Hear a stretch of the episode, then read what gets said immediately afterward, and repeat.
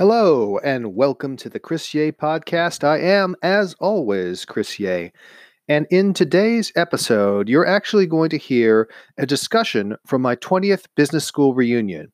As you know, Lindsey Mead and I have been conducting a series of podcast interviews with members of our class. And for our 20th virtual reunion, which actually took place earlier this month, we assembled a class panel with three distinguished panelists. Stéphane Bancel, who is the CEO of Moderna, the company that has the farthest along COVID 19 vaccine. Shari Hubert, Associate Dean of Admissions at Fuqua Business School at Duke University. And Christa Quarles, who is a board member of Kimberly Clark and was formerly the CEO of OpenTable. This was a very long and very productive discussion. We talked about the pandemic, the vaccine, as well as something that was very fresh in our minds the events surrounding the death of George Floyd and the protests and the Black Lives Matter movement. So I hope you'll enjoy this discussion. And please, if you like this podcast, subscribe, provide five star reviews on Apple, and tell your friends about it. Without further ado, the Harvard Business School Class of 2000 20th Reunion Panel.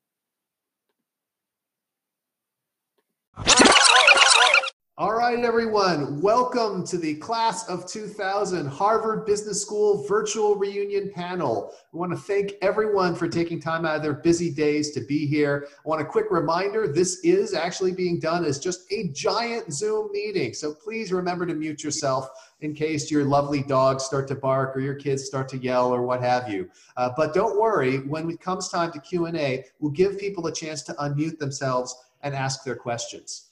So obviously, the reason we've put together this class panel is given the fact that we can't see each other in person, it's so difficult for us to actually have a chance to see each other across sections. So we felt that a class panel would really allow us to go across multiple sections, get a sense of what's going on in the world, and then lead in naturally to the cross section time that comes in after this.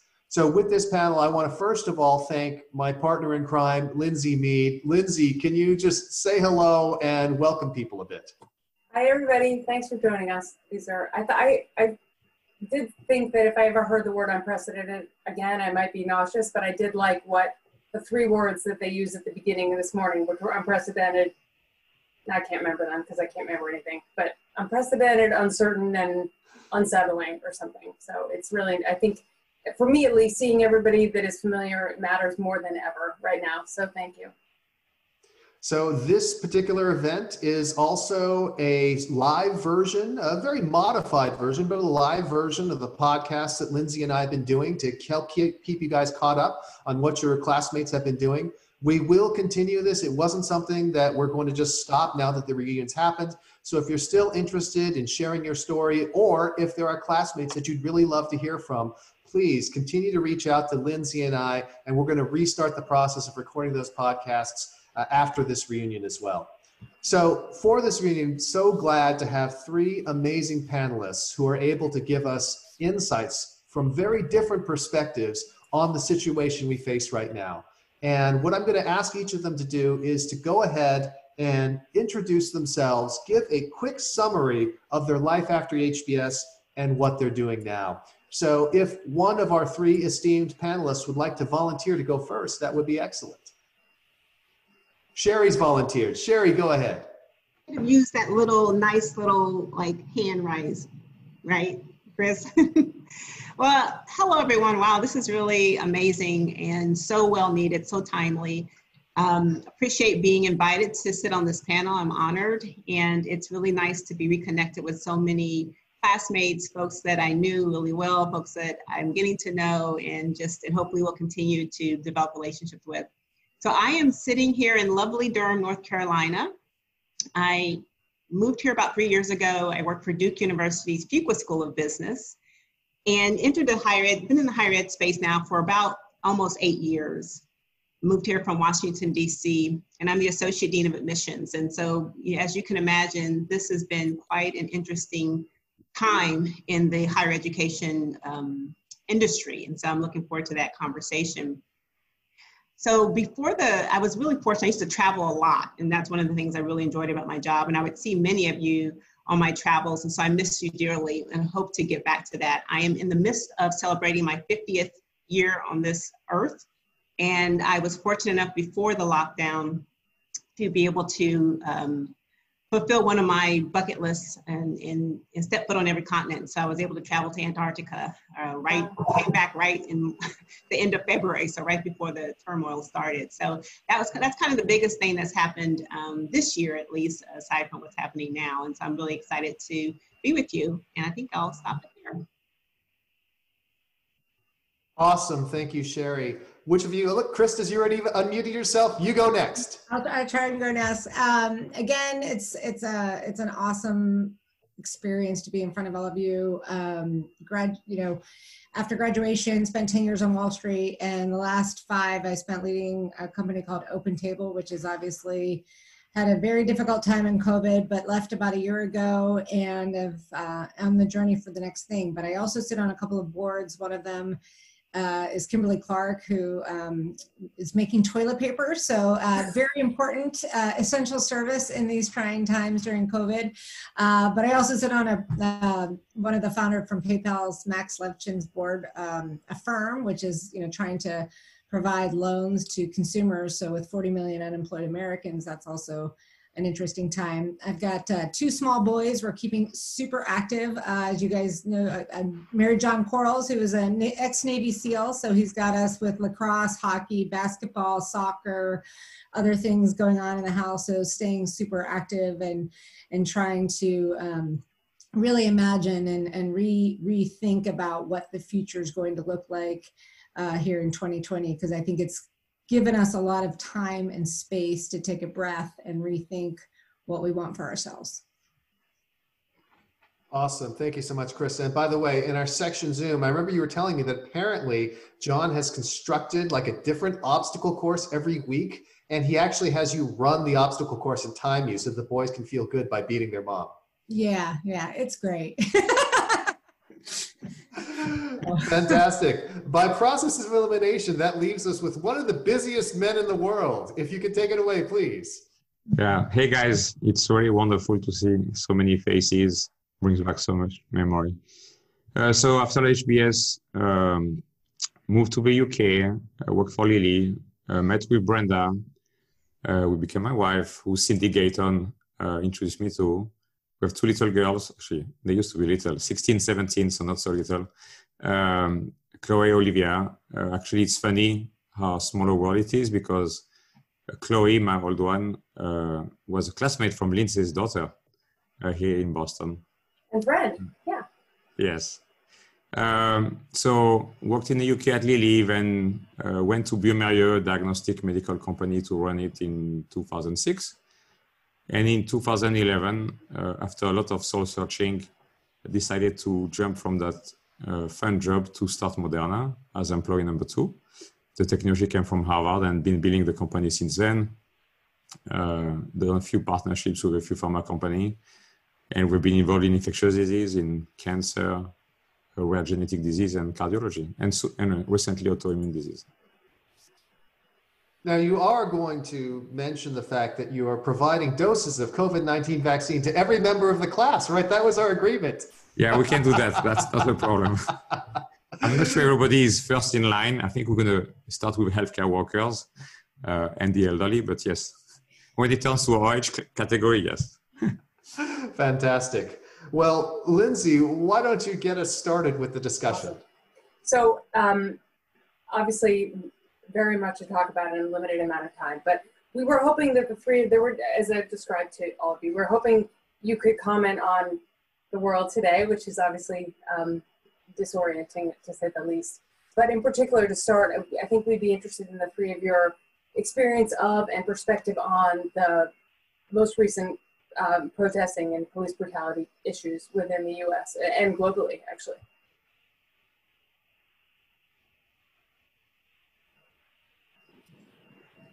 I can take us. Sorry, Shari, ladies first. Stefan, go ahead.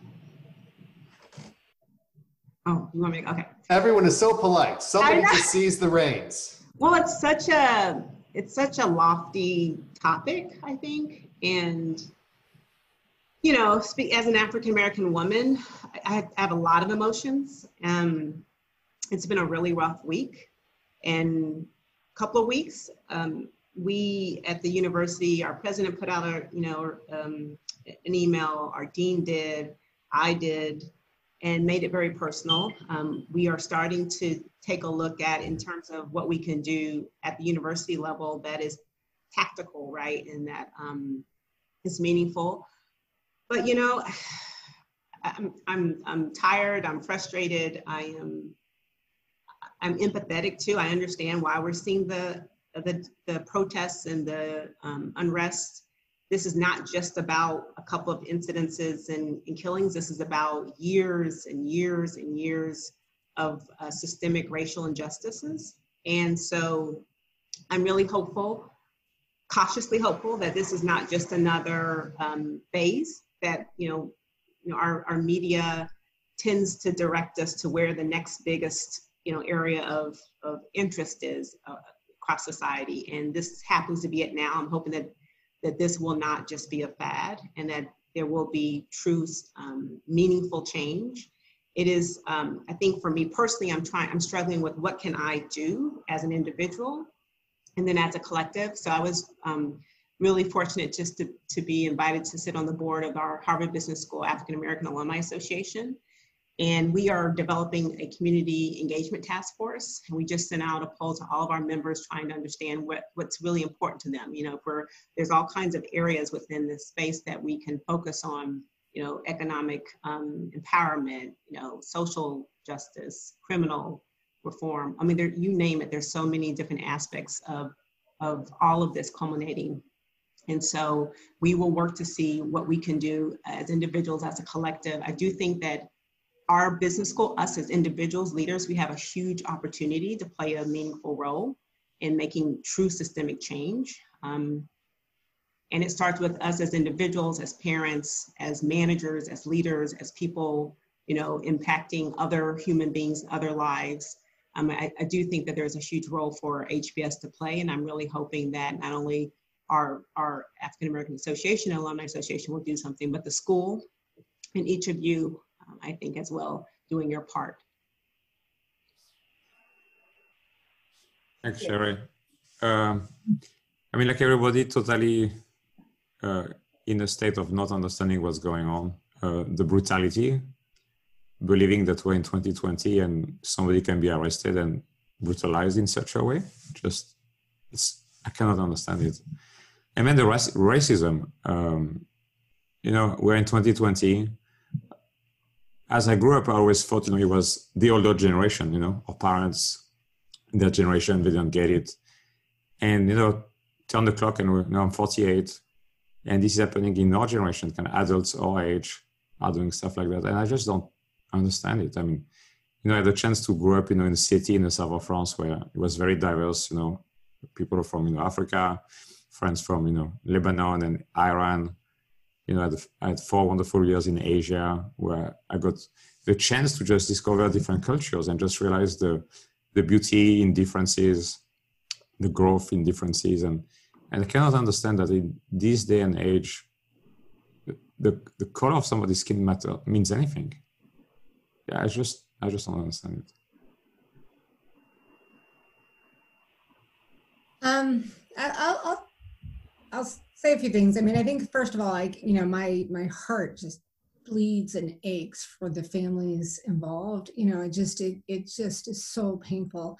And you know, I would say I can't begin to pretend to understand you know the the the, the frustration the anger the exhaustion of being in and being part of you know the the systemic racism that has frankly plagued our country for 400 years.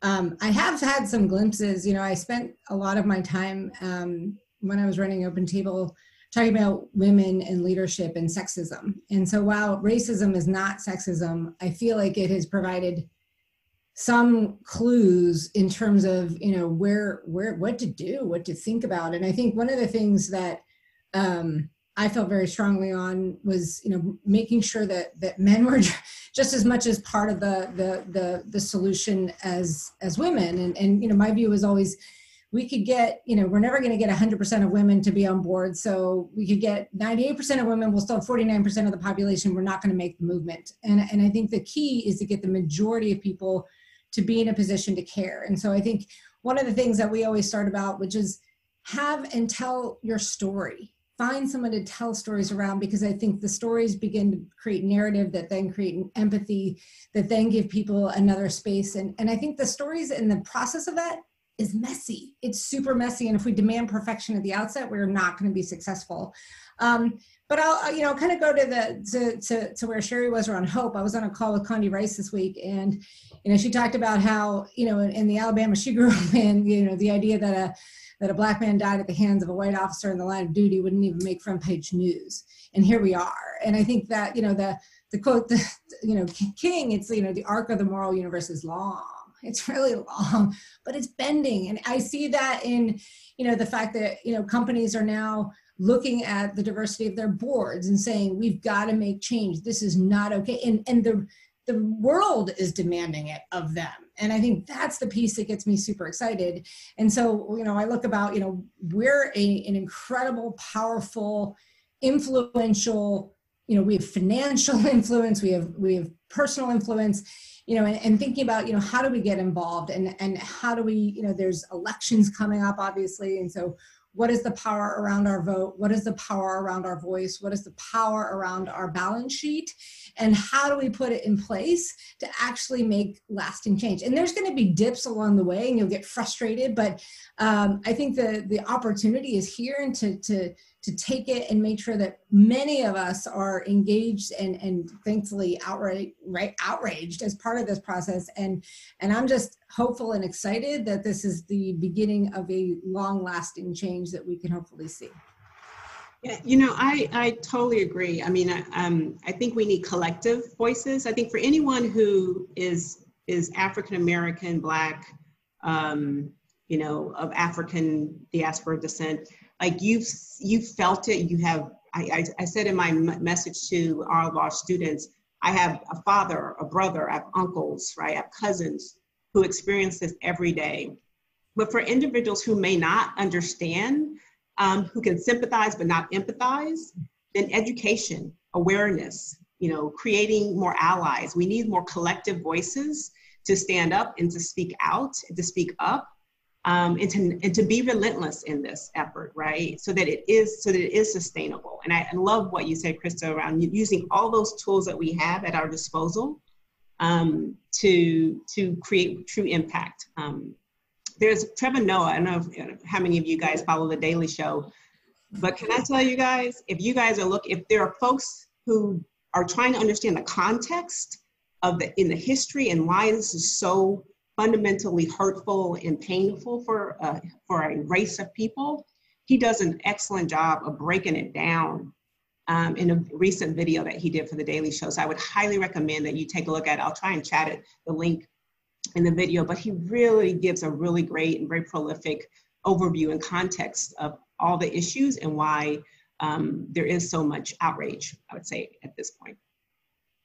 I think him having what watched the end of apartheid and and what you know what was going on in the streets, and he does talk about this idea that it had to be kind of a mass movement. Unfortunately, you know, blacks only make up 13% of the population, and so you you you need everybody to be outraged. And i think we're we're you know hopefully marching in that direction. Um, but you know i mean i think we're going to get disappointed. So that's where like how do we continue to maintain the effort and the energy and the momentum here? And i think it is you know in in all of these situations like how do we demand that our boards are more diverse that our companies are more diverse? And by the way like i'm a big believer that this isn't just like some Pollyanna-ish, kind of like it's the right way for the world. It's actually better for our companies. We get better results when we have more diversity in them. And so I think it's it's not just the right moral thing to go. I think it's the better thing in terms of the outcomes that we can all expect um, inside our companies.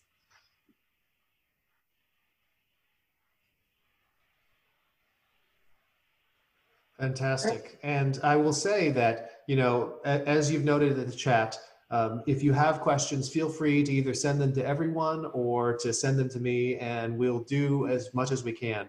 One of the things I'm struck by during this time is that when we were at HBS, we labeled ourselves literally with these shirts that said leaders of the new millennium on them. And here we are in the new millennium, and we are at the point in our lives when we can be leaders, when we can speak out. And part of this is also uh, making sure that in addition to speaking out on our own behalf, that as the expression goes, those who can't sing can hand the microphone to those who do. Uh, and it's important not to just automatically force your friends who are African American to speak for everyone, which is something that is always very difficult. It's up individual choice. But if you seek out other people's stories, if you seek to listen, and more importantly, if you share those stories with other people, take advantage of the relationships and trust that you have to express things to, to others, I think we can make a difference. So, uh, one of the questions, even though we're going to deviate a little bit from our original script, I was about to pivot to the pandemic, but I feel like we just have to stay here for a second because Bruno asked this question that is driving a discussion in the chat room right now, which is Have we reached a tipping point? Is this moment different? How do people feel about this? So I'll open it up to members of the panel. Do you feel like this is different or not? I hope so. Uh, I'm not sure 100%, but I do hope so that we are to, at a place, like Bruno said, that it's just so much and I've been for so long that there's enough critical mass that just make the whole thing tilt over. I really do hope so. And we need to find a way for us to all help this still just push it the other side.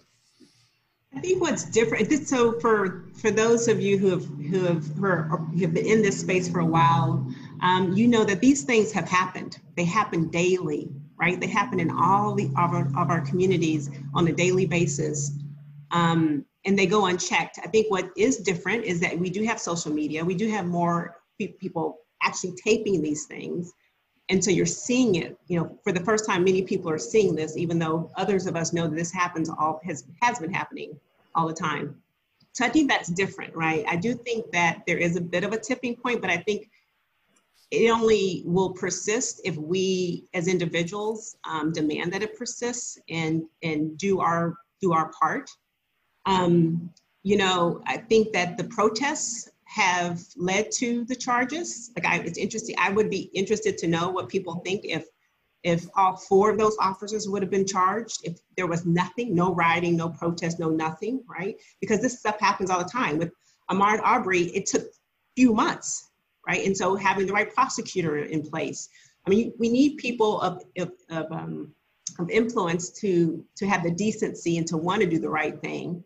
Um, and so I, I, th- I do think someone put in the chats, it comes to, you know, voting, right? We need the right leaders we need to all make our voices heard at the polls.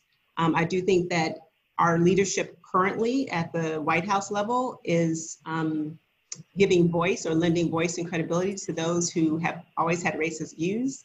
And so we're seeing it, we're seeing it bubble up, right?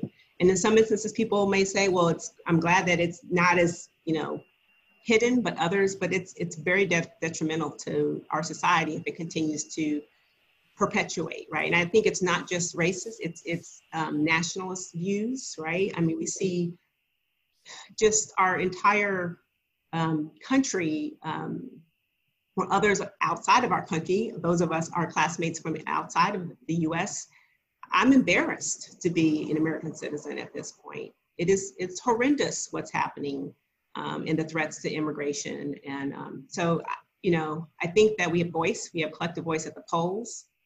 And um, I do think that this is a tipping point, but we can't go, we can't be um, complacent. We can't think that somebody else is going to do it, right?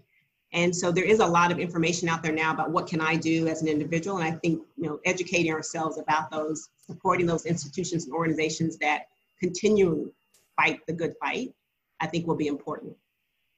Yeah, Shari, I think that your point is is right on is right on the mark. Like there's no doubt in my mind that without the rioting that occurred in Minneapolis and the noise and, and, uprising around the country, that the charges on all four of those people would not have happened, right? The problem is that's not sustainable, Right? You can't have a riot every single time to get the justice that's required. But the mentality of the country has to change. I think what Franklin Templeton did with that woman, Amy Cooper, once that video surfaced about her calling 911 on the black man in Central Park, like she was put on leave at 8 a.m. and she was gone by 2 p.m. That is what people are going to recognize. And that is what's going to be like the change agent is that there has to be like a, a, a, a leprosy sort of view towards that, like a, like you like an outcast, shun type of behavior socially and economically. Like head, you know, companies, conglomerates have to look at the police brutality records of municipalities before they decide they're going to put a headquarters there to, to, to sort of bring in tax revenue and jobs. Like that's the type of stuff that is going to make the long-standing difference, and it's going to force police chiefs and mayors to hold their people accountable because it's going to be for the well-being economically uh, of, of, of those you know those cities and those regions. That that's kind of how it has to get done. So I like what Franklin, Franklin Templeton did. That's the role model, and everybody else needs to step up and do the same thing. Corey, I think that that's such an important point because it really ties in with a question that uh, Meredith Moss had asked me to ask, and I think that you're helping address it. Meredith, if you could, if you could unmute yourself and uh, ask the question that you wanted to ask, I think that would be great.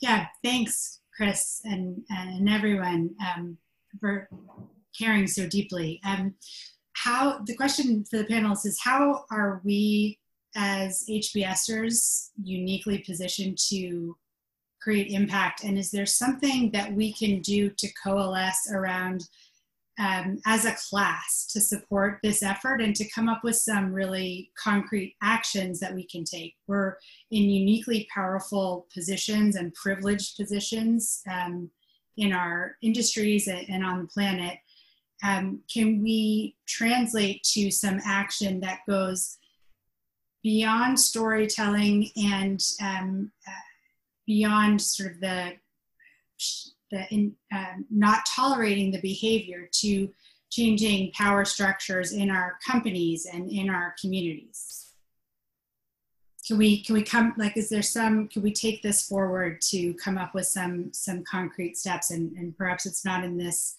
panel, but but how would we? But maybe it is. Like, why why would we not use this time together to really marshal our forces for something that will um, last beyond uh, you know beyond this issue being in the news?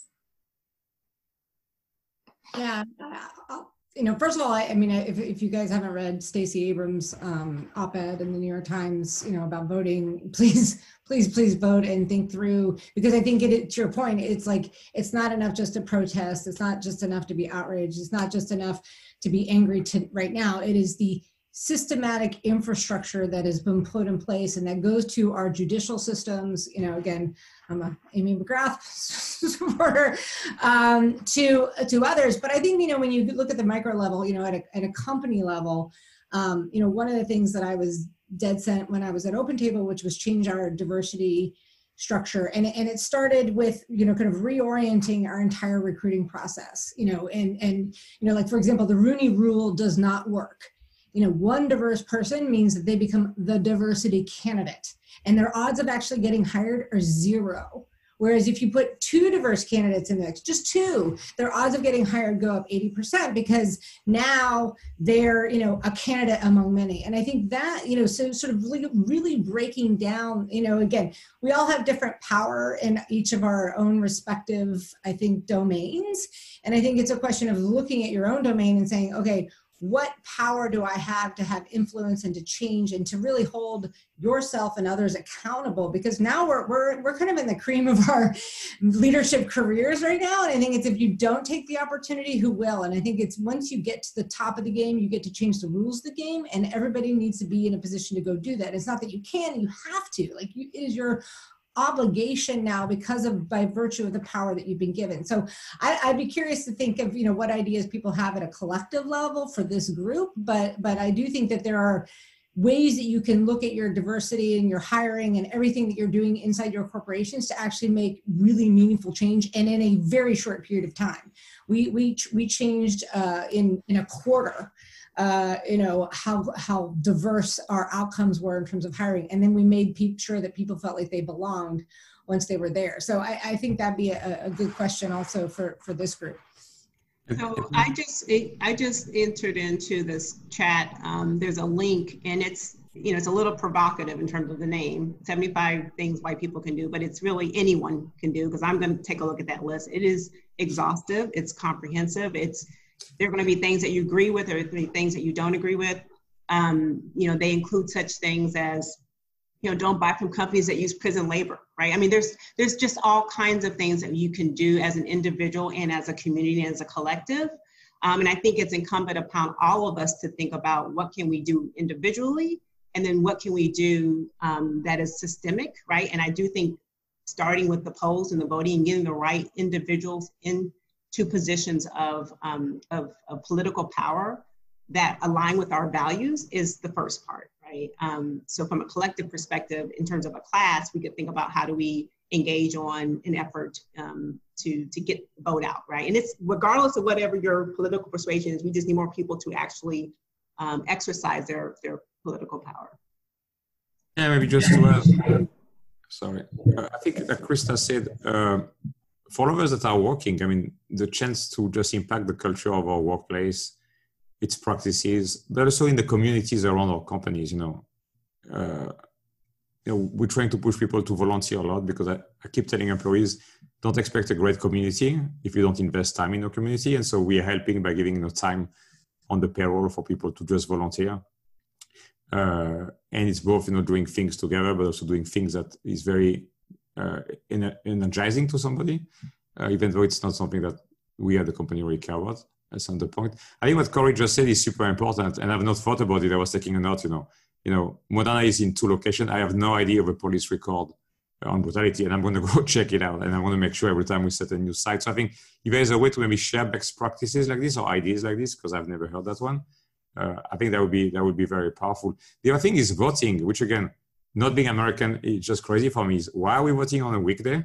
So what can we do at companies?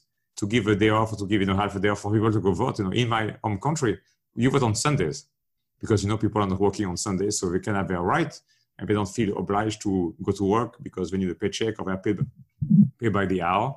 It's just crazy. So what can we do in our community just to make it easy for our teams?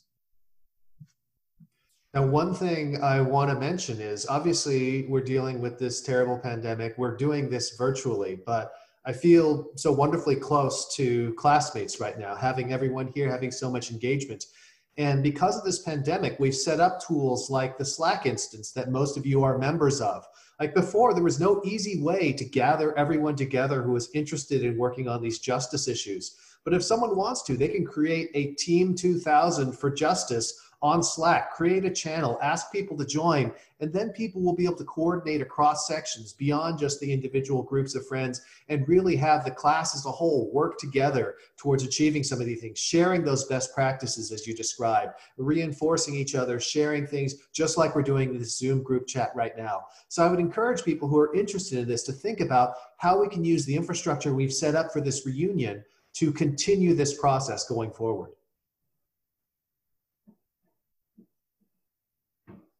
Awesome. So the, the next thing, again, we're probably going to run a little over, and you guys should feel free to leave whenever the whenever we hit the end of the point.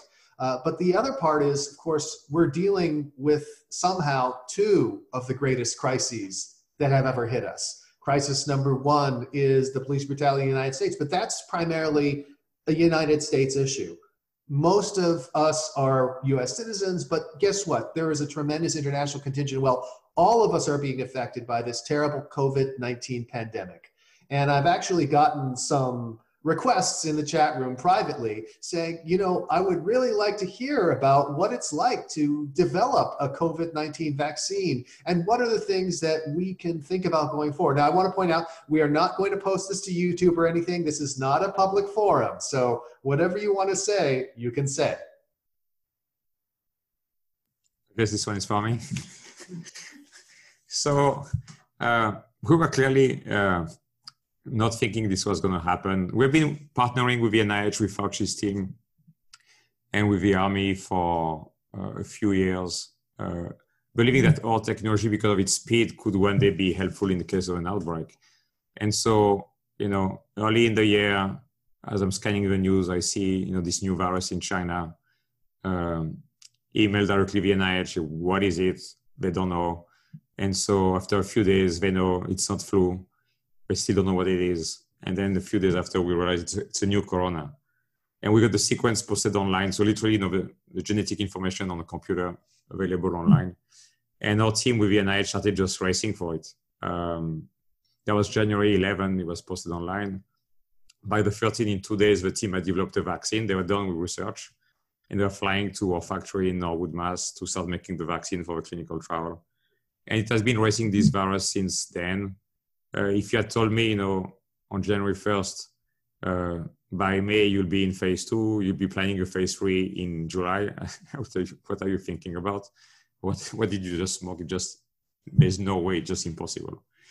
And what has been remarkable, I, I think, is the, the the engagement uh, first within the company. I mean, people have been working 20, 24 you know, uh, hours a day, crazy, pulling all nighter, working seven days a week. Sometimes with the team, we joke, you know, when we get on Zoom in the morning, say, "What day is it today?" Because we literally have been running since January 11, uh, and we've been running against this virus because we know. Uh, once he, he, I mean, it really became clear to me uh, the week of January 20th I happened to be in Davos uh, that week, and I was talking to two key epidemiologists who were sharing with me literally on their phone, were showing me their phone with data coming out of China, things that were not public. And it was very clear at the time that given the R naught was very high. Now you know all know what R naught is. You know, a year ago I was R naught, see what he's talking about, um, because it was so high, and because Wuhan had so many flights coming out of Wuhan, going to all the big cities around the world every day that the cat was out of the bag, it was going to be a pandemic, a pretty bad one. Um, so we've been racing. Uh, the collaboration has been fantastic within the company, but also outside the company. Uh, sometimes we talk to FDA three times a day. You know, usually the normal process to develop a product is you send a, a polite request, and there's a process where 30 days or 60 days after they're going to meet with you, and sometimes they ask you more questions at that next meeting, and you keep going, and and that's why sometimes it's so long. I mean, now it's crazy. I mean, we literally will send them an email at six in the morning. At six thirty, we have a, a, response. We'll get on the Zoom at seven. You know, we work an hour or two, and we go back. And that's just been the cycle has been just fantastic. It's totally exhausting. I mean, I worry about the team's ability to keep the distance. Uh, as Fauci has said, the kind of earliest we could have a vaccine is toward the end of the year, which, if it happens, will be kind of uh, something that we, none of us thought was even possible. Uh, but that's what it has been just running after this thing. Uh, Brenda has been amazing because literally she brings me breakfast at my office at six in the morning. And at noon she comes and she brings me you know, lunch and she brings me dinner. I've literally been sitting on that chair for I think you know, six months. Um, and that's what it has been just being very focused on just saving every day, pushing the team to be very creative. Say, okay, how do we how do we do it differently? How do we do it differently, both within our walls, but in collaboration with the FDA, with the NIH, with uh, Dr. Fauci's team, uh, with the CDC. So that's been kind of a, a, remarkable, remarkable journey. It's a bit crazy. Sometimes I just forget that we're in the middle of it because I'm so focused on getting this thing moving that sometimes, you know, I hear stuff about the company and something like what. Because uh, I'm just so into it. That's the thing that's the most surprising to me. Sometimes people ask me, you know, are you worried? Are you anxious? I mean, I'm like, no, I'm just focusing on this damn vaccine. So this has been an incredible sort of look behind the scenes, and I'm just amazed. I didn't realize that it took two days from when the sequence was posted for you to have your first vaccine, which is a tremendous testament to your technology and to the dedication of your people. Uh, one of the questions that somebody asked me to ask you is, you know, all of these companies are creating vaccines. I understand there's a hundred different vaccines in clinical trials we're going are we going to end up with one vaccine to rule them all to just for you lord of the rings fans out there or is it going to be multiple vaccines? What's this going to play out like? Yeah i think we'll end up with a few vaccines actually i pray every day that we're going to end up with a few vaccines because no company in the world can make 8 billion doses. Nobody, no Pfizer, no AstraZeneca, nobody. And so the last thing, trust me, I want is that only Moderna makes it to the finish line because the, the political pressure, the ethical pressure will just be incredible. So I really hope this doesn't happen. So I think we'll end up with a few vaccines. Uh, I mean, the way I think about it is I think there are three companies that have a shot at it in the first wave, which is AstraZeneca with Oxford University, uh, Pfizer, and Moderna. Uh, some of the other companies that are not in a clinic yet. I think they're just too behind to have an impact. And then you need manufacturing scale. If you can make a million doses per year, that might be super cool, but it's not going to help a lot of people outside the city. Um, and so this is why we did this big partnership with the Swiss company Lonza to get up to a billion doses per year capacity. Uh, and so our team are really racing to just buying capital and buying raw materials and, and just kind of building the manufacturing infrastructure as the clinical team is pushing the vaccine in the clinic as fast as we can. Uh, the second wave, I think you have Johnson and Johnson, is kind of six months behind the first wave, and then you have Sanofi, uh, the French company, that's six months behind it with a very proven technology. The piece where I think we are lucky is two things. First, it's not a very complex virus. Just think about it. HIV was discovered in the early 80s. That's kind of almost 40 years ago. We still don't have a vaccine against HIV because the biology is so complicated. So one thing we've got kind of lucky is that this virus is not too complicated from a biology standpoint. And the other piece, as I try to tell my friends when they are kind of, you know, upset about the lockdown and something, think about it. Most of the children are okay. Think about the hysteria this will be if we'll be losing as many children as we're losing the elderly. Think about the it will be if we say one in 10 k will be gone in a year from now. Think about your kids, your nieces, nephews. We're so lucky this is not the case. I know there are a few cases of a few autoimmune disease, and of course, every kids matter. But think about what happened 100 years ago when it was the Spanish flu. They were losing as many children as they're losing the elderly because the immune system in both population is, is much weaker than healthy adults. So while this is you know, super unpleasant, uh, we should all kind of uh, be thankful that this could have been much worse. It could have been a virus that most of us will tell you. I mean, think about Fauci getting on TV and say, I don't think we can make a vaccine in the next 10 years for this thing. Uh, it's bad, but let's always look at the at the nice side of things. It is not as bad as it could have been. Stephan, I have a quick question based on that. What's the timing? So we hear from certain leaders that it's January, but we hear from others, you know, medical scientists that it's more closer to March. I mean, what what are you seeing? What how quick do you think this will come out? So the best case scenario, and I think that's where people get confused on on which scenario, because as we know, life is not one thing that you imagine about the future. Uh, the best case scenario, if everything continues to go right, is we could have the ability to file to the FDA for an approval toward the end of the year.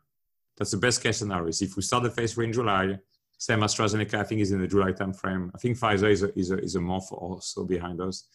So if, if the company starts in the summer of phase three, and we do them very, very large, like 10,000, 20,000, 30,000 people, just to, to figure out the efficacy. So it's going to be placebo control so people are going to be getting water, people are going to get vaccine to figure out do the vaccine protect people from disease? Because that's what we of course care about. And because nobody knows really where in September and October where the attack rate is going to be, is going to be in Texas or in New York? So we just need sites around the country and powered enough in terms of numbers so that if you only have an outbreak in San Francisco or Boston or New York or Texas, you will have enough cases locally to be able to see between your placebo control and people getting the real vaccine, how efficacious is the vaccine? Because that's the only thing we care about. And then you'll get safety database for the entire country. Because all the people who have gotten the vaccine, you'll know about the safety of a vaccine. You will not know in that population the efficacy of a vaccine, but you will know it from the place where you had infection. And so the best case scenario is toward the end of the year, we can, the first wave of companies can submit their data to the FDA. We're going to do it very quickly. Usually it takes a year to approve a product from submitting the data. There's an accelerated approval that is six months. Uh, but there's a process where you can start filing all your data as you get them. So kind of true, you know, collaboration with the agency, like you get data, you just ship it around to the FDA. So we can start to review the data of all the cases and getting the manufacturing process approved as well, which is very important for quality and safety. Uh, so the, the, the, joke in my team is how many days are they going to take to approve it? Because usually it's six months. Six months is the bare minimum from when you submit your last data to when they say, yes, you can, everybody can use your vaccine. And I think it's going to be days, uh, which seem totally science fiction. But I think they have no choice. I mean, just think about it. I don't know who is going to be in the White House at the end of the year or in, in actually at the end of the year, I know, but in January. Um, and they're going to be asking every day a commissioner, is it approved yet? Is it yet? Because there's going to be so much political and societal pressure. The piece where it might be a bit earlier is what is called an emergency use authorization, which is a special part of FDA law that is uh, at the discretion of the agency. Is would they let uh, some of the companies using the vaccine and again, distribution will be done by the CDC. It will not be done by companies. Basically, we will ship vaccine if we get emergency approval to the CDC, and they will decide which which state, which city, which hospital. You could think about a world where you could start getting it to some healthcare workers uh, in the fall, uh, maybe some nursing homes in the fall, because we've seen when it goes into a nursing home, it's like a petri dish. It's just awful. Um, and because in the fall, what you're going to have, you're going to have the phase one and phase two data where you're going to see the neutralizing antibody, which is do you make in humans the good antibody that bind and prevent the virus from multiplying inside your body? So that's super important. To have all the animal data. And unlike in oncology, when in oncology, animal data don't tell you much because a mouse doesn't have cancer like a human has cancer. But in infectious disease, the translation from animal to human is actually very high. And so if you show in non-human primate that if you vaccinate them and then give them a very high dose of a virus, that they don't get disease, that's a very good indication of benefits. And so if you can show in human, you can show neutralizing antibodies, the good antibodies, and you can show benefit in animals, there's a sense that there could be benefit in the vaccine. And by the, the end of the summer, you're gonna have several thousand people already dosed in the phase three, and you will have safety data. So when you triangulate all those data, a bit like we do in evaluation, looking at a few methods, you can say, do I want, you know, 400 million Americans to get the vaccine? Maybe it's too early. But do you want, you know, thousands or hundreds of thousands of healthcare workers, if they desire to get the vaccine, that it can be proposed to them? It will be, of course, their personal decision. But also you can share the data with them and you can get them more informed than the general population who doesn't always understand the science. So I think this is kind of a best case scenario is we could have emergency use from a couple companies in the fall to protect our healthcare workers and some of our nursing homes and an approval potentially at the end of the year, maybe Q1 or early January, February next year. Uh, but we, I think we are going into going to be into a complicated fall and winter because, as Fauci said, there's a high probability this is coming back. Got it. And by the way, I'm pretty sure that we could barrage you with questions for the next two hours, Stephan, and, and people would still have more. Uh, so I'll just ask one question that had come through, and then I also want to hear about the impact of this pandemic on higher education, on restaurants, and consumer packaged goods as well. Uh, the question is we all see things in the headlines is the science proceeding without political pressure? In other words, is there political pressure that is affecting the science, or is science being conducted in the right way and we're feeling like it's going to be good? Uh, I'll, speak, I'll speak at least from what I see. From what I see, there is no political pressure. The pressure we have, we put it on ourselves, is because we're racing this virus. We know that every day we're going to be late, people are going to die. We lost a thousand Americans yesterday. You know, uh, look at the number of people we've lost so far. And what we don't know about this virus, because it's still new, is what are the long-term side effects that some, you know, subpopulation, uh, because of, you know, gene pool, because of comorbidity, will have in 5, 10, 15 years. Uh, it has been shown that the virus, you know, starts, of course, in your lung. It's a respiratory virus, but sometimes attacks your heart, your kidneys. Uh, so even somebody who survives the virus, if you get, you know, a big kidney attack or a big attack from a virus on their heart during their, their ICU stay, they might have a massive impact on just their life expectancy and the quality of life, you know. And so, so, so that's why we so need so bad to protect people, and, and that's why we're racing the virus. We have no political pressure. I don't know about Tony Fauci. You need to ask him. Uh, I'm sure he does have some political pressure, but at the company, we have no political pressure. Wonderful. Well, let's turn our attention to something that's impacting, as you heard from various people in your sections, you know, the ages of children and so on and so forth, education and higher education are both being affected by this. Shari, from your position over at Duke University, what are you seeing happening this fall? What are you seeing as, as what's going to play out in the world of education? Yeah, thanks, Chris. Um, it's challenging. Um, so I would say I would I call it higher ed's headwinds.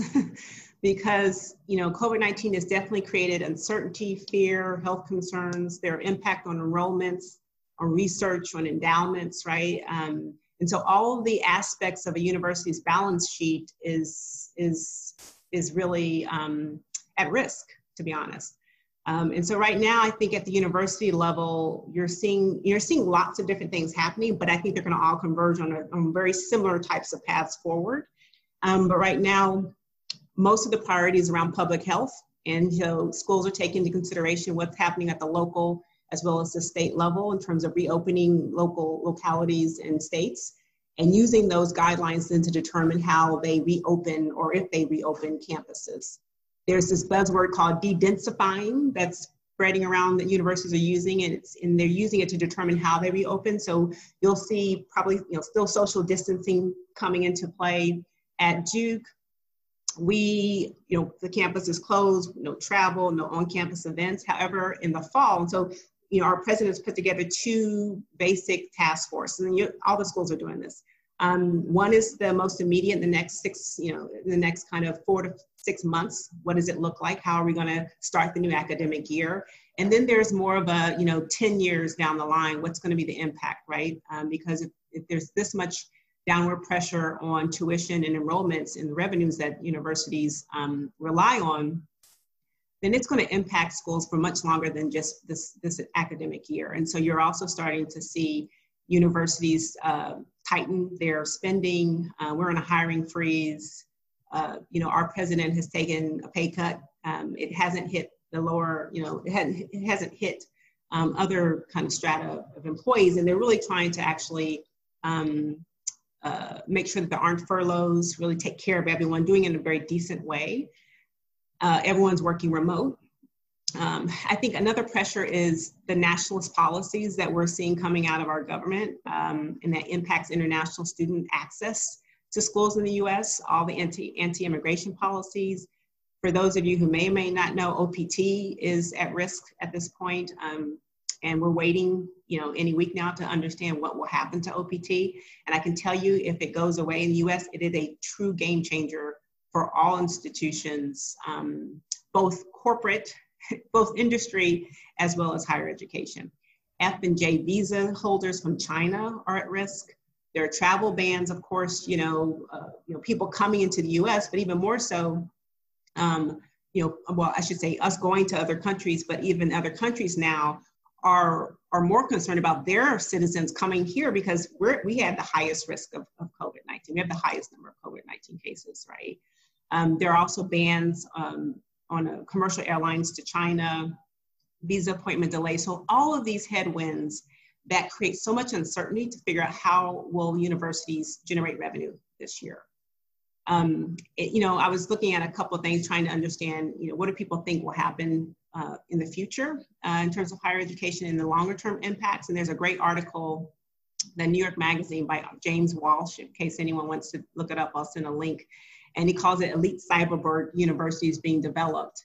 Um, and really, he talks about the fact that there is there will be disruption, continued disruption in the higher education space. The product, right, will fundamentally shift, which calls into question the value and the cost of higher education. And I know that many of us, our classmates here on this call, have children who are either are about to go into college or will soon in a few years, or you know, are in college now. Um, and so there's a lot of pressure from, I think, parents about what is the value that I'm actually paying for now. There's separation from those, you know, there's going to be kind of separation from the credentialing aspects of getting a college degree and the experience of getting a college degree, right? Uh, downward pressures on tuition as parents push back on the high tuition with students still staying at home, and right? So folks who are in college they basically closed the school down in the middle of the class year and everyone went online. So students are actually in their parents' homes still in many respects or had to go back home. And so parents are asking, well, what am I paying for, right? Um, currently, universities are trying to hold tight, hold the line on no tuition reductions, um, but that may not be sustainable depending on how long this lasts. Um, you know, I do know that at Fuqua in Duke, some are at least providing refunds or partial refunds or room and board costs, student fees, that kind of thing. Um, there will be probably tier two, tier three institutions at risk of going out of business over the longer haul. Um, there is a revenue hit in the short term, but longer term, um, you know, perhaps those who can embrace technology quickly and expand their enrollments will survive. So, you know, think about schools in the ranking of 50 to 1,000 ranked schools. Those are the schools that probably will be at risk. Folks, you know, schools like Harvard, schools like Duke, you know, will be fine. Um, however, what you may start seeing as elite universities, at least the brick and mortars aspect of going to an elite university, will, you know, the classes will be filled by the one percenters, right? I mean, only the really uh, wealthy will be able to afford to really continue to send their, their, their children in a bricks and mortars fashion. Um, there could be possible disruption by tech companies. Some are saying that um, you might see more tech companies, you know, big brands, Apple, Google's partnering with universities to deliver hybrid and online classes and expand enrollment. So on the one hand, you know, there's going to be greater access, I think, to education, but on the other hand, um, you know, there's also going to be, I think, some disruption there too. It could be the end of the college experience, campus experience as we know it, right? A new, a new normal to the college experience. I know that at Duke, we are looking at a way to try and get back to in-person classes in, in September but it will look very different. It will be, you'll have the option of either coming in person, doing it online, or doing some hybrid, right? So you're gonna see, start to see classrooms that are, have both students sitting in them, but fewer students because of this de-densifying that has to happen, as well as they're sitting in a classroom and they have their classmates also online at the same time. So you have synchronous education and synchronous um, instruction with asynchronous, so both at the same time. Um, uh, so, you know, go ahead. No, I was going to, I, was, I thought you were done, but please continue. No, I was going to say that, um, you know, because on the one hand, you have greater, you may have greater access to education because of the, the opportunity that an online experience provides, more people can access it. Um, what you will have though, at the same time is a reduction in, in what we call kind of the humanity, right? Uh, that whole experience of being, uh, you know, in college, you're you're expanding your horizons you're you know um, fulfilling on those social um, skills and norms um, that will look very different and so you're finding that you know many students are opting to take a gap year or asking for more deferrals uh, uh, for those of you who are on, on Nitin's uh, opening remarks, you saw that HBS had offered a um, deferral for anyone who wanted to do it, and 200 people took them up on it. And so the class size for HBS this coming year will be 700 versus our 900 plus, right, in our class. And so you see parents and people opting to say, you know what, let me take a hiatus this year until a vaccine comes out or until we can understand what social distancing looks like a year from now. Um, and this is really putting downward pressures on enrollments too, right? Because universities can't afford for no one to fill their classes. Um, and so, yeah, so I, I, mean, I worry a little bit. I think there will be more access to, you might also actually, actually see students taking like more community college classes in this, you know, you know, go to community college for a year or two and then transition into a four-year as opposed to taking all four years because if everything's online, what are you kind of paying for? And you only have to pay for two years of a, of a four-year degree.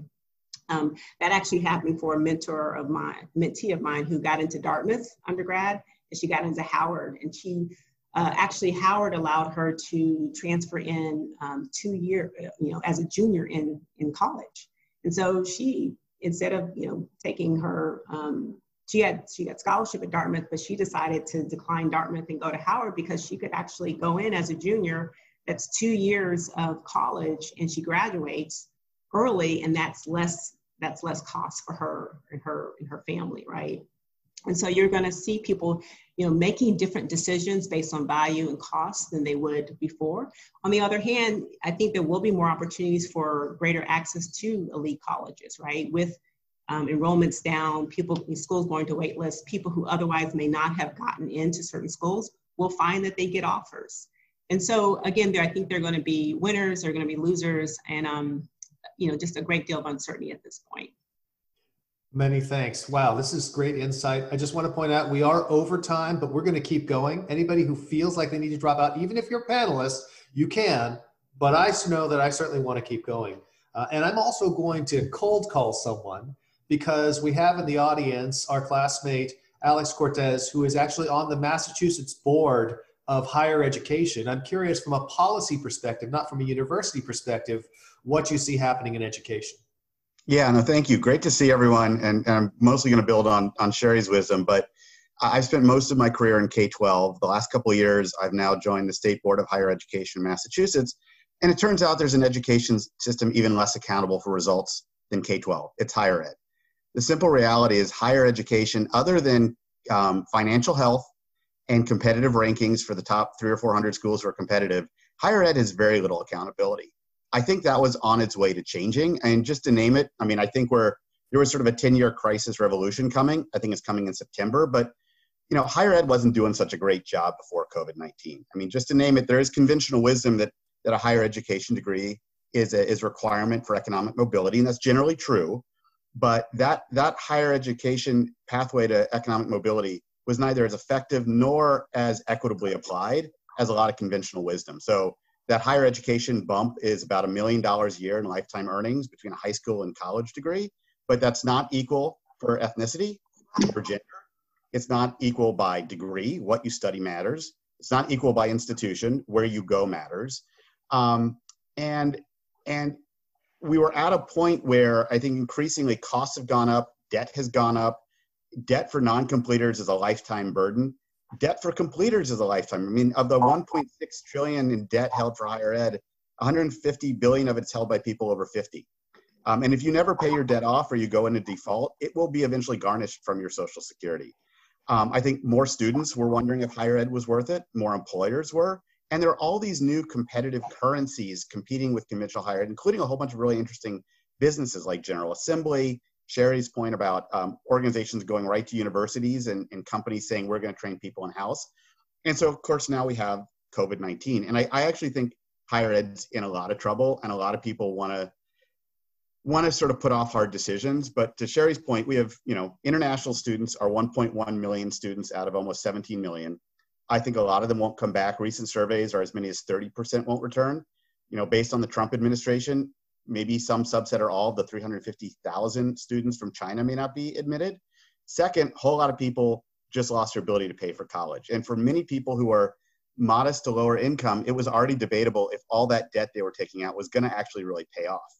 Um, third, there are a whole lot of people who can't afford college. Shari's point, they're going to take a year or two off. I mean, so usually 3% of students take gap years. Right now, surveys are tracking towards 16%. Um, fourth, if you're going to be taking online courses next year, you know, someone sent me a meme annual subscription, Netflix, $108, annual subscription, Disney Plus, $70, annual subscription, University of Wisconsin, $40,000. If you're basically going to be stuck doing an online program next year, you might want to pursue the online program that's sort of better because it was designed for online and probably a lot cheaper. And maybe, you know, you'll want to still think about the brand equity of your degree, but if you can take a semester, a year off, take cheaper courses somewhere else, unbundle all those college experiences and get them through other resources. And again, you look at startups like Chegg and others who are providing um, mentoring and tutoring. If you're a college student, you might start to unbundle all those things that your, your college can't provide um, and then last, there are all those competitive currencies, um, and, and there's a longer list, and I can share it with folks. If there are so many people who are going to want to get to or get back to work, if there are credentialing programs, training programs that get you to work faster and more cheaply than a two or four year degree, I think they're going to gobble up market share. So to Shari's point, I think the elites will be okay. There, I mean, as of April, University of Virginia was already going into its wait list because no one's yield models make any sense anymore, and everyone's would rather have too many students and too little, and everyone's terrified of too few. I think there are a whole bunch of non-elite private schools. There, there are a couple thousand of them. Many of them are going to be in real trouble because they weren't providing great value. If they can't open physically, you know, um, they're not going to get any money from their residence halls or cafeterias or or any of the other things that actually are pretty decent money makers for schools. People are not going to be interested in, in shitty online, or if they are, they're going to want to pay a whole lot less. So I think there's going to be a whole lot of private schools that are going to be in real trouble and we're going to see a wave who like do everything they can to attract students and then come october they're going to be illiquid without bailouts or mergers i think we're going to see another wave in december and we're going to see more come next next june and the tragedy is those schools ought to be where people don't go but they're going to take risks because the leadership of those schools will take risks and the people who who who suffer when those risks don't pay off will be the students um, but i do think it, it will provide real pressure for, for schools to finally start showing their value. And so there are these increasing measures of school value. And it's sort of the classic consultant two by two. But if you're running an institution or you're a policymaker, you're going to start asking which of the things you're doing are financially viable and actually creating value, grow those. The ones that are creating a lot of value but are subsidized, see if you can get them to break even or at least know you're subsidizing. But then all your programs are basically losing money and not creating value. You got to make some real hard choices about consolidating or closing. And in the past, people have been reluctant to do it because they haven't had that financial pressure. That financial pressure is now here. And I do think for folks who are interested in business models that will help people get trained to workforce opportunities, they absolutely could thrive in this market and put a lot of pressure on conventional higher ed, which will either need to change to, to survive, nonetheless thrive. But I have no opinion on the matter otherwise.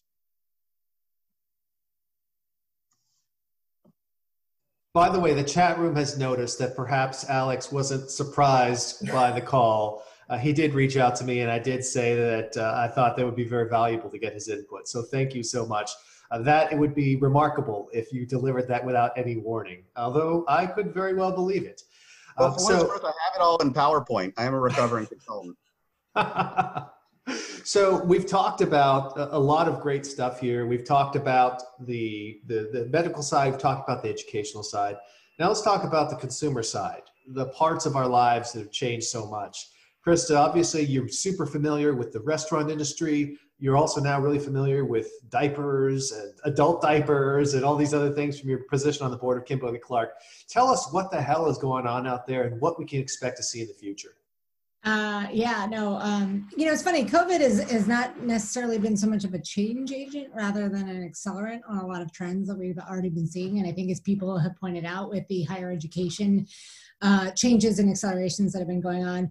Um, yes, I am on the board of Kimberly Clark, and yes, we do um, sell diapers. Uh, curiously, actually, in Asia, we didn't have the same stockpiling behavior that Americans demonstrated. So I'm not sure if that shows um, a, a, more evolved thinking uh, relative to you know Americans kind of you know pulling all the toilet paper off the shelf. But but but absent that, I mean, I think what we've observed is a couple things. One, you know, the impact to the SMB.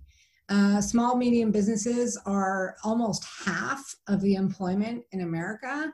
And in the last, you know, couple of months, we've seen a, you know, drop in services spend by I think it was like three trillion dollars on an annualized basis. And so it's been devastating for the small businesses that have been out there. Obviously, restaurants uh, very significantly impacted. Restaurants are the second largest employer in the United States after the U.S. government. So this is a huge deal. I think the fact is, you know, we've got 40 million unemployed Americans. Uh, you know, I guess it got slightly better this week, but um, we've never seen that kind of velocity rip through our economy in our lifetimes.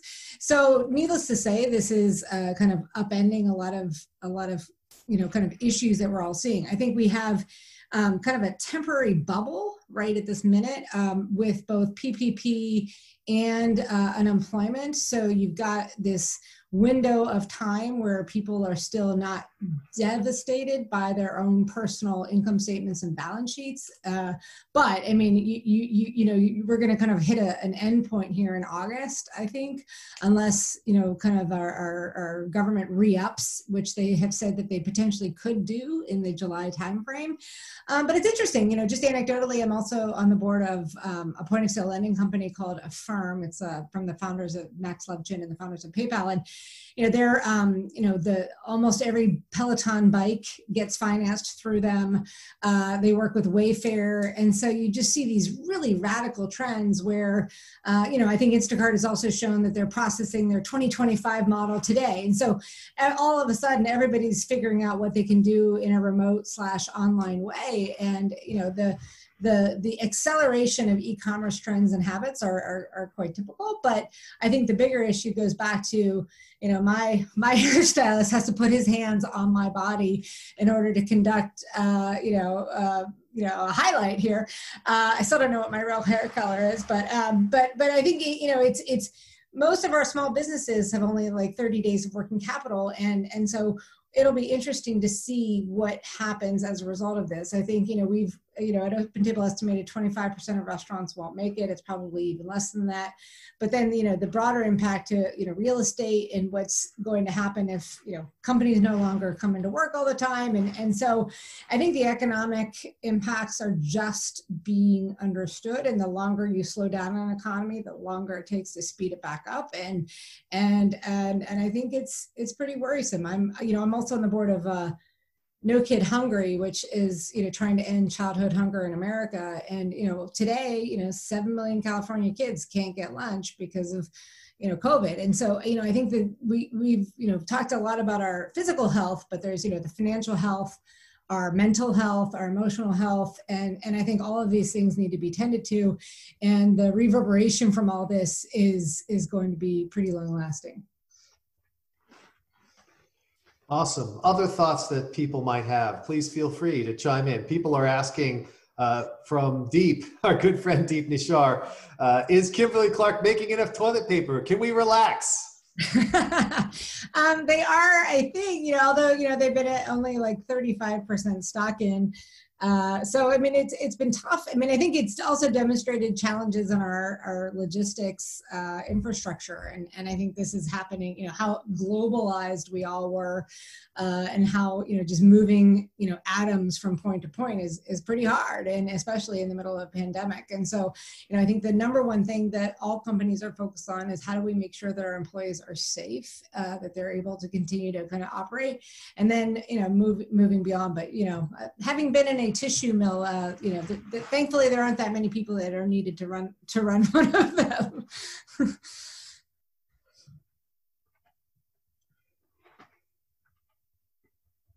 Fantastic. Well, uh, first of all, what I'm going to do is I'm going to change my virtual background in your honor. Ah. to make sure that I'm conveying the message. But second, I'm going to turn things back over to Lindsey because we've talked a lot about all the things that are happening in the world today. But this is still a day for us to celebrate our time together at HBS, the community we're in. And I thought one of the great ways to end, Lindsey, would be for us to think a little bit about how we take this full circle, how our time at HBS is informing our lives today. So as I mentioned briefly when we were getting started, one of the things that I'm struck by when I reflect on HBS is that the things that I remember, both personally and professionally, aren't necessarily the ones that I would have anticipated that I would remember. So I think we're curious, or I'm curious, and hopefully others are curious, about in both your professional and your personal lives, what it is you find yourself remembering, relying on, reflecting on, you know, ways in which 20 years later the HBS experience stays with you. I'll start so that I don't have to be the last word. Um, I think professionally it's interesting 20 years later, I feel like I still and even more so use my the things that we learned in business school even more so in this role. And I wouldn't have necessarily thought that. I fell into higher ed, fell into admissions. Um, and it's one of those jobs that I absolutely love every day. Getting up, making an impact, making dreams come true is what we like to say in our office but it's a business, right? It's at, especially in times like this when I think about we are at the forefront driving revenues for higher education in universities. I mean, it's the admissions offices, right, who bring in the enrollments. And so, and leading a team of 30, and it's just, you know, all the organizational leadership, the motivation, getting things done through others. I mean, all the things that we learned and we didn't necessarily think that they'd be valued. Um, they are so much more um, front and center in terms of I leverage those particular skills every single day. And the hardest part is keeping my team motivated and doing what's best for them and advocating for resources for my team. And especially during these very difficult times where everyone's working remotely and everyone has, you know, their children that they have to also manage while they're also managing work. And it's the same format, Zoom, so Zoom fatigue. So we're all struggling in a way that I think um, causes, you know, uh, implies that we need to be more empathetic. We, I need to be, I need to kind of take and dust off those organizational leadership books that we read, and I use those much, much more. And I have to say, I'm really proud to be an HBS alum because the work that HBR, the content, and the intellectual information and thought leadership that's coming out of that um, um, is is phenomenal, and I rely on it daily.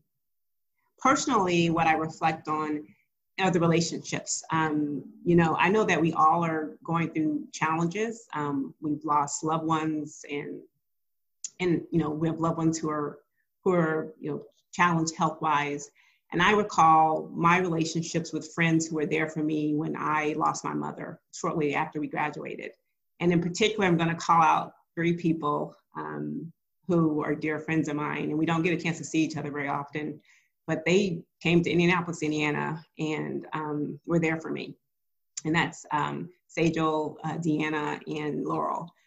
Um, and then uh, countless other friends who uh, who have just been there throughout the years. I remember the the treks, right, um, in OVA, and who who did the trek for us uh, for the Africa Business Club, and we lost him very early on. And so those relationships, those re- memories, that's really what sticks to for me, and that's really what's most valuable, especially in these times when I can um, think back on those relationships and and they give me sustenance and um, and they give me nourishment.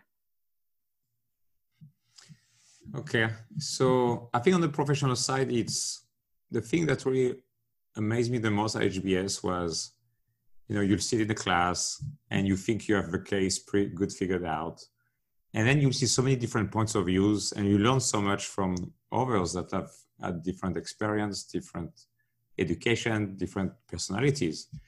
And that's what i really try to always use you know in a workplace which is listen to every voices you know ask questions uh, and that's the piece that i kind of cherish the most from the time we were together.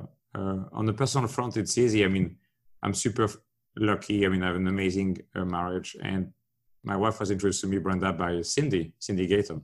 And so there's almost every day when I look at Brenda, I think about Cindy and it brings me back to HBS. So thank you, Cindy. Yeah, I would just bring it to the personal. Um, you know, when I think being a, a woman in business, sometimes it's you know you feel very lonely and you know one of the things we've done out here on the west coast anyway is you know i think it was about a year ago now um, we got a bunch of uh, women in in uh, from our year, and we all gathered together to talk about. I think it was like women, money, power, sex. I don't even know what we all chatted about. Um, but then we continued it, and and Margot hosted a thing at her house, and um, Beezer had Dana uh, Grigg come and talk to us about you know finances, and I think it is the power of connection and the network. And i think it's it's honestly for me one of those things that i miss the most in these covid times is you know we're connected but not connected. And so I want to neurobiologically um, see all of you and, and connect with you at, at the most basic human level. And again, and, and I think that it is the power of our network and the power of our collective and the power of the connection that comes when we when we gather. And so I want to also thank you, Chris, for always being the, the one who's the gathering agent and the catalyst to put us together. And I think, you know, it's just how do we take this moment in time of 2020 and say, hey, this is a, a wake up call on so many different levels. And so let's get still and get thoughtful and go act. Awesome. Well, everyone, we ran way, way over, but I'm proud to say that we had over 200 people attend this panel. We still have over 180 people on the line as we speak. And I think it's just a testament both to our incredible panelists and a big virtual round of applause for our panelists for phenomenal content. A huge thanks to my partner in crime, Lindsey. Another big shout out to the HBS staff who helped us organize all this. Don't forget, reunion isn't over yet. There's still time for you to get together in the cross section gatherings. So you can find those Zoom rooms there. Uh, I know that there's going to be follow ups after this as well one of the things I just want to emphasize again for all of you who have signed up for the Slack, and I think most of you have something that Stan Reese set up, sign up for the Slack because it will be a way for all of us to stay in touch with each other on an ongoing basis. It doesn't have to be every five years that we gather together and make this happen. We can continue to bring this community together on a daily, weekly, monthly basis. And as leaders of the new millennium, we can use that togetherness to have a massive impact in the world. So with that, I want to thank everyone for coming in. Thank you so much for participating, panelists. And I want to release you to go off to your cross-section gathering. So huge thanks to all. Thank you, everybody. Thank you, all of you. Thank Thanks, you. everybody. It's great. Thanks, everyone. Hey, Dan, by the way, we're, uh, we're, we're, we're out of the official part. I just want to mention, I hope everyone caught Dan's treatment on Conan O'Brien.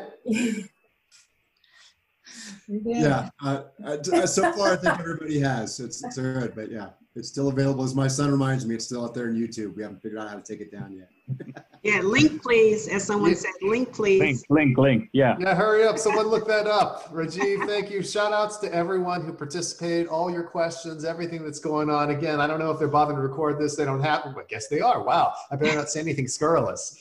Uh, but uh, again, I just want to just take a moment, as long as we're here, to thank the entire reunion committee. Uh, I know Tom Arnold has done so much work in bringing us together. So people are like, oh, wow, thank you, Chris and Lindsey, for organizing this panel. I'm like, you know, Tom Arnold has literally done 10 times as much work to make sure that this reunion actually happens. So huge thanks to Tom for all the work he did, all the other members of the reunion committee as well. I mentioned uh, a couple of other folks who've been deeply involved, Gabe Esparza especially. Some people gave me credit for this panel. It was Gabe's idea. Gabe and I are classmates at Stanford. We had a class panel there, and he said, hey, we should do this. And then he volunteered me to lead it. So if you guys enjoyed this panel, thank Gabe Esparza for doing that. Stan Reese, as I mentioned, set up the Slack. Tom and Stan and Gabe and I have been like just constantly on these various Zooms helping to put together this reunion. So big thanks to them and everyone on this reunion committee. And of course, uh, to our HBS staff who helped us out. So Christina, who is on the line right now, has been our rock. She actually was able to come in and help us out because Megan Starkey, who was leading this effort, is actually at home with her new baby daughter on maternity leave. So big thanks to the HBS staff for helping all of us make this happen. So again, uh, thank you everyone, and let's go ahead and, and bring this to a halt so that we can go ahead and let people get onto their cross-section gatherings. But once again, thank you so much. Thank you. Thank you.